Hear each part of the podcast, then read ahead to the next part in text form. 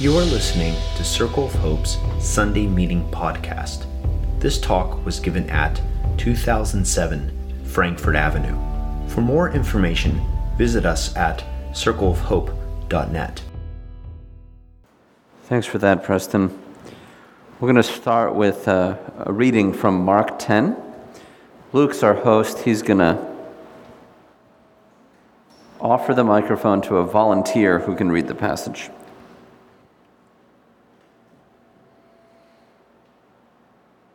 Anyone want to read it?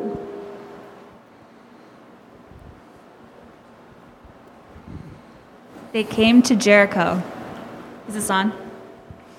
As he thinks, as he and his disciples and a large crowd were leaving Jericho, Bartimaeus, son of Timaeus, a blind beggar, was sitting by the roadside. When he heard that it was Jesus of Nazareth, he began to shout and say, Jesus, son of David, have mercy on me. Many sternly ordered him to be quiet, but he cried out even more loudly, Son of David, have mercy on me. Jesus stood still and said, Call him here. And they called the blind man, saying to him, Take heart, get up, he is calling you. So throwing off his cloak, he sprang up and came to Jesus. Then Jesus said to him, What do you want me to do for you?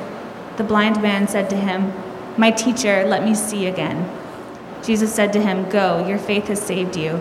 Immediately he regained his sight and followed him on the way. Thank you, Megan. Join me in prayer. Lord, let the words of my mouth and the meditation of all of our hearts be acceptable to you, O Lord, my rock and my redeemer. Amen. In elementary school, I remember my fourth grade teacher reading us, maybe you know this book, The Cay by Theodore Taylor. You know this book? I haven't read it in a long time, and I wonder what I would think of it now if I read it. But there's a part that sticks with me quite a bit. Um, can you get that slide of it? There it is. Stories of a shipwrecked boy named Philip and a black man named Timothy and their journey together. Late 1960s is when this was written, so it's kind of a dubbed as a racial harmonizer in some ways. Civil rights era, you can imagine at the time. And critics disagree about its cultural impact. I think the story helps us prejudice that we hold and how we might overcome it. Philip brings his mom's anti black racism to, to the situation and frankly shares it with Timothy. But in the story, Philip eventually suffers blindness. And it is through his blindness that he can finally see Timothy as a fellow human being. And Philip's blindness requires him to rely on Timothy for help, and their racialized dynamic changes. And the portion of the book that stuck out to me was as a child, when I heard this as, as a child, I was very surprised by it.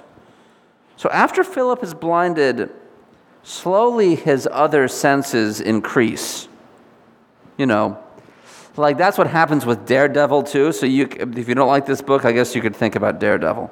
But his sense of hearing in particular improves dramatically and his body his body ends up compensating for lost senses and attunes him to his surroundings in a new way. In this way his blindness in fact gives him an advantage in some ways when, when, from when he could see. And while his blindness helps him shed his prejudice it also leads him to relate and understand the world in new ways. Blindness then is not just a negative characteristic but something that brings a new perspective to us. I want to hold that literary image as we work through today's passage. Because I want us to see blindness in a new way, instead of merely seeing it as a negative characteristic or as a curse, which would be common in Jewish culture and to a large extent Greco Roman culture, yet Greek Roman culture. The writer of the Gospel of Mark might be telling us something new about blindness as well. And as we learn from our disabled friends, maybe we will see things, so to speak, in a new way too. Maybe they'll give us a new way of seeing, a new way of knowing, a new way of being. So rather than offering a negative connotation to the blindness that the man in the story is experiencing, many disability theologians, these are theologians that specialize in disability studies and how it intersects with theology and the Bible and so on, and also feminist theologians who, through their experience as women, relate to the Bible and to God. And disability theology and feminist theology are connected very closely.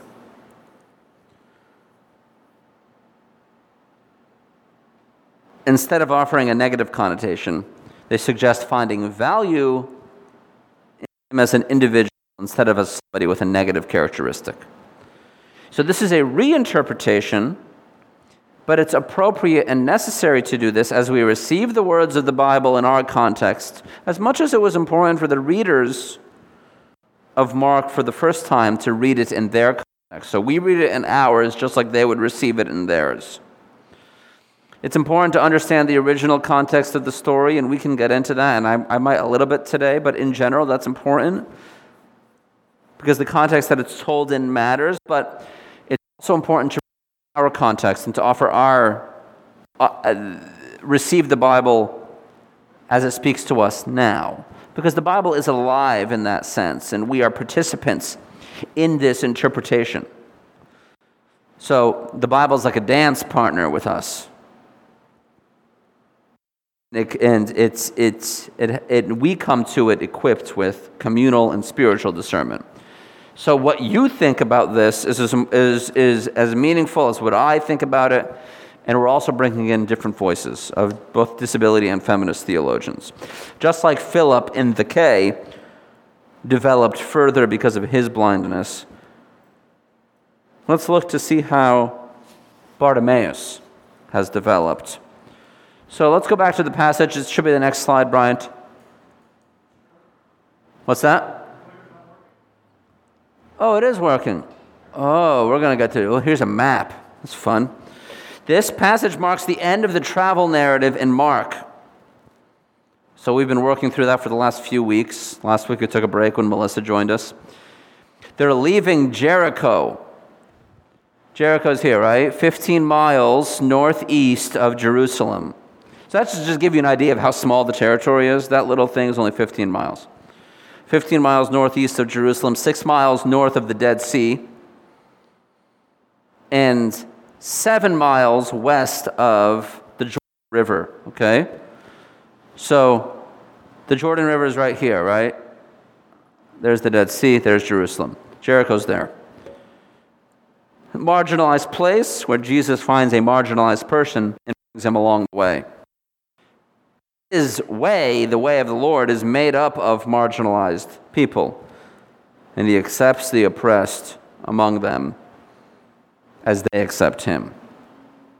As they leave Jericho, which, is, which also means moon, the place of the moon, symbolizing maybe a drawing to an end, and moving closer to the passion of Jesus, an end of a day is happening.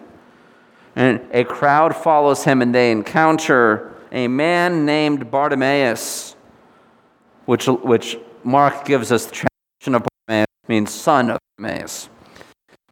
Blind beggar. He is, so we learn something about him. He is impoverished and disabled. Perhaps his disability is what has impoverished him. And he is only one of the people named in the Gospel of Mark that Jesus encounters. And so the personal nature of this relationship is meaningful. The man is sitting by the roadside, okay? But here, roadside carries theological weight because later on in the passage, the same term, hado, is used to describe the way of Jesus. So the man is sitting beside the way. He is close to following in another way, right? So this word right here, where it says roadside, here, sitting by the roadside, is the same word as followed him in the way. Same exact word, okay? So, so receive that um, what I would say, there's a connection happening there. He's sitting beside the way, he's getting close to the way. Feel me? When he recognizes that it is indeed Jesus of Nazareth, and by the way, how does he recognize that it's Jesus of Nazareth? What does this say? What's the verb? He hears that it's Jesus of Nazareth. There's his sense of hearing happening. He uses a new title for Jesus that is not yet used in Mark's gospel.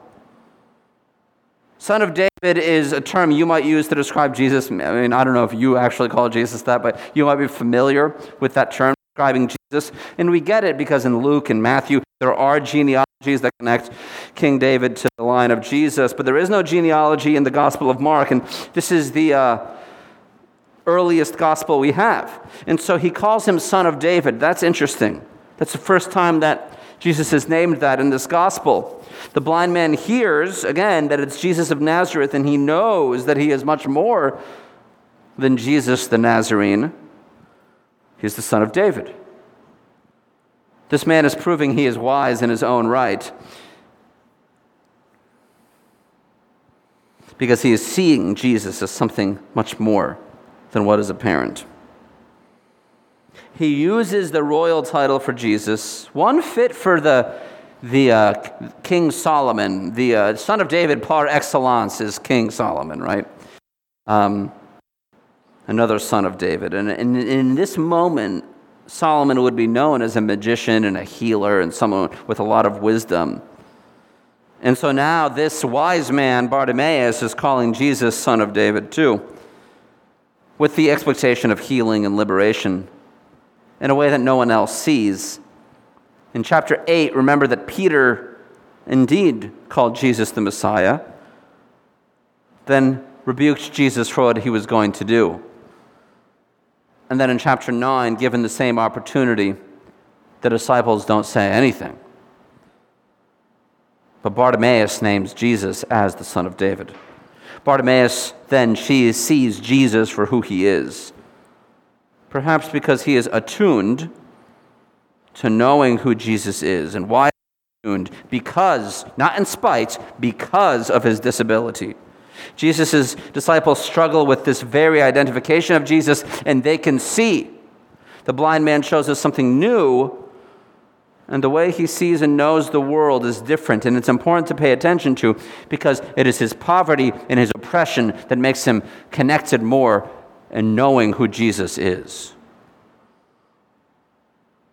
So it's often seen as a curse, but sometimes blindness, especially in Greek, Greco Roman culture, is a mysterious quality.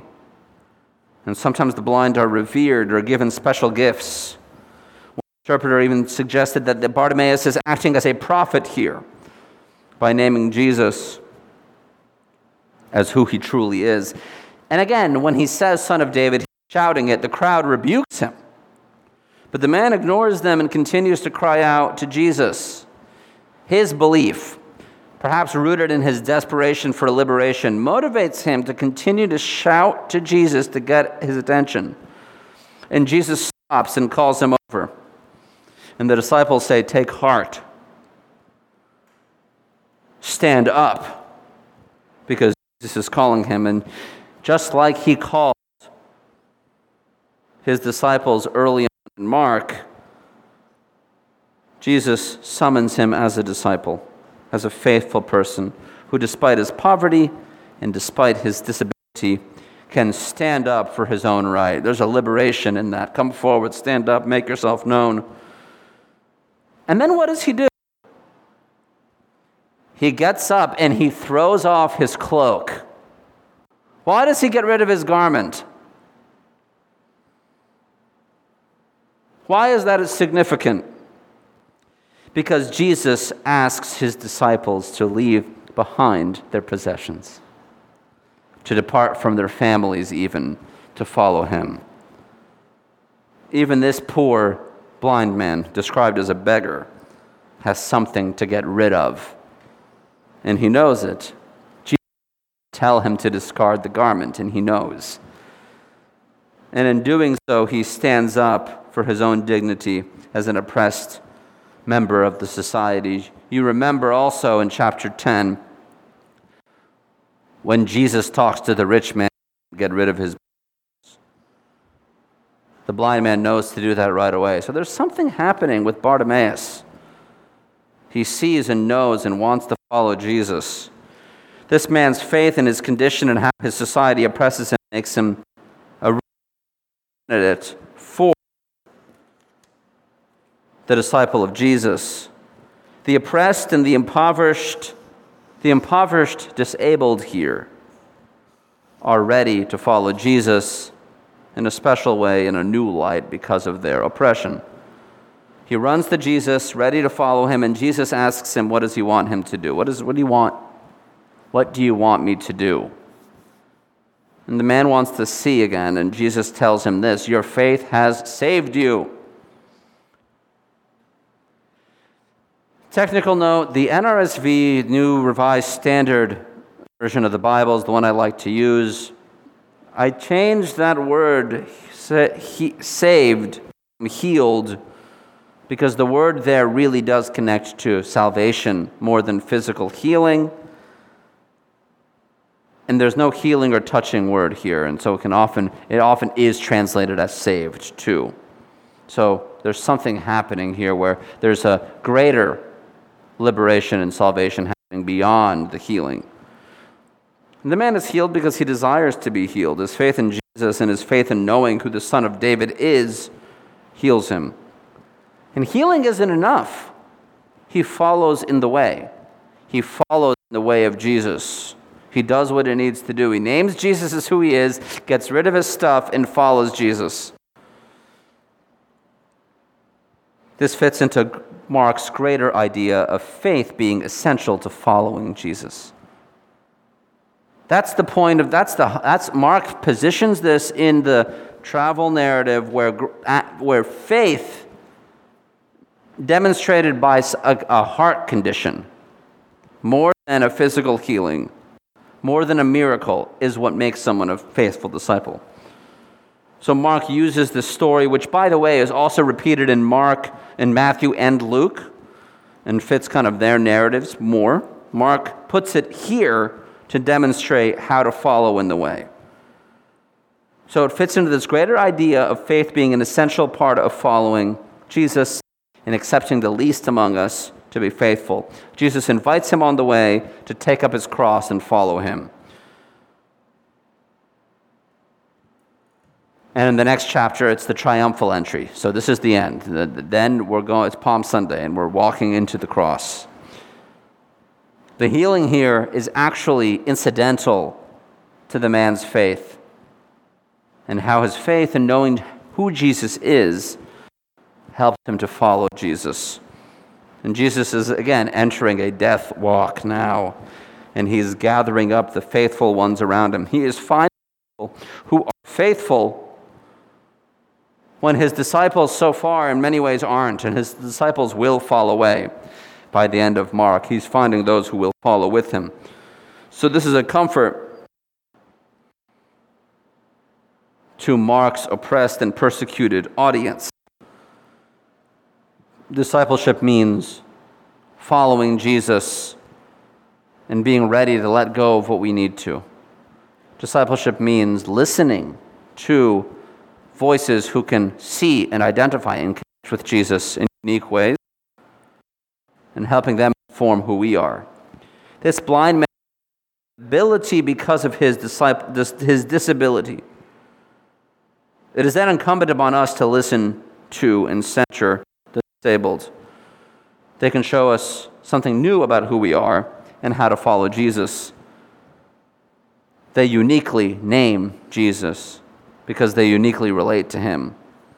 There isn't something wrong with them, but they are rather like the blind man who have been given an ability because of their disability. Something new is happening. And we learned that to an extent as a church over the last almost two years. One thing the pandemic taught us was consciousness about who we were excluding because of our own ableism. And it gave us an opportunity to listen and learn from people who are disabled And that's one of the reasons why we have a Zoom broadcast. That's one of the reasons why we're vaccinated and masked, right? To protect the immunocompromised, to protect the vulnerable, to try to include everyone. How disabled people work through their desire for wholeness and salvation and healing is a personal matter, and one they can decide to pursue. With their help, we can create an environment where they're being uplifted and listened to and followed as they follow in the way.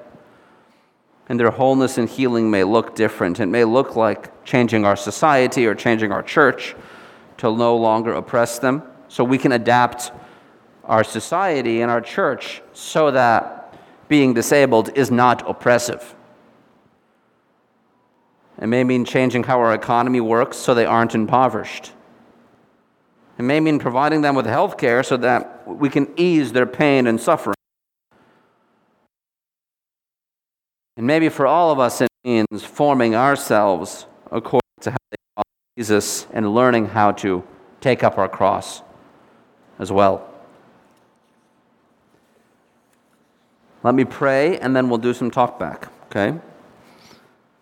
Give us the faith of the son of Timaeus, Lord. See you and know you and be able to name you even when people rebuke us for doing. May we come back and shout again to you, Son of Man, Son of God, Son of David. Amen. Thanks for listening to Circle of Hope's Sunday Meeting Podcast. If you want to talk about it or get connected to a cell, you can find one under our Connect dropdown at circleofhope.net.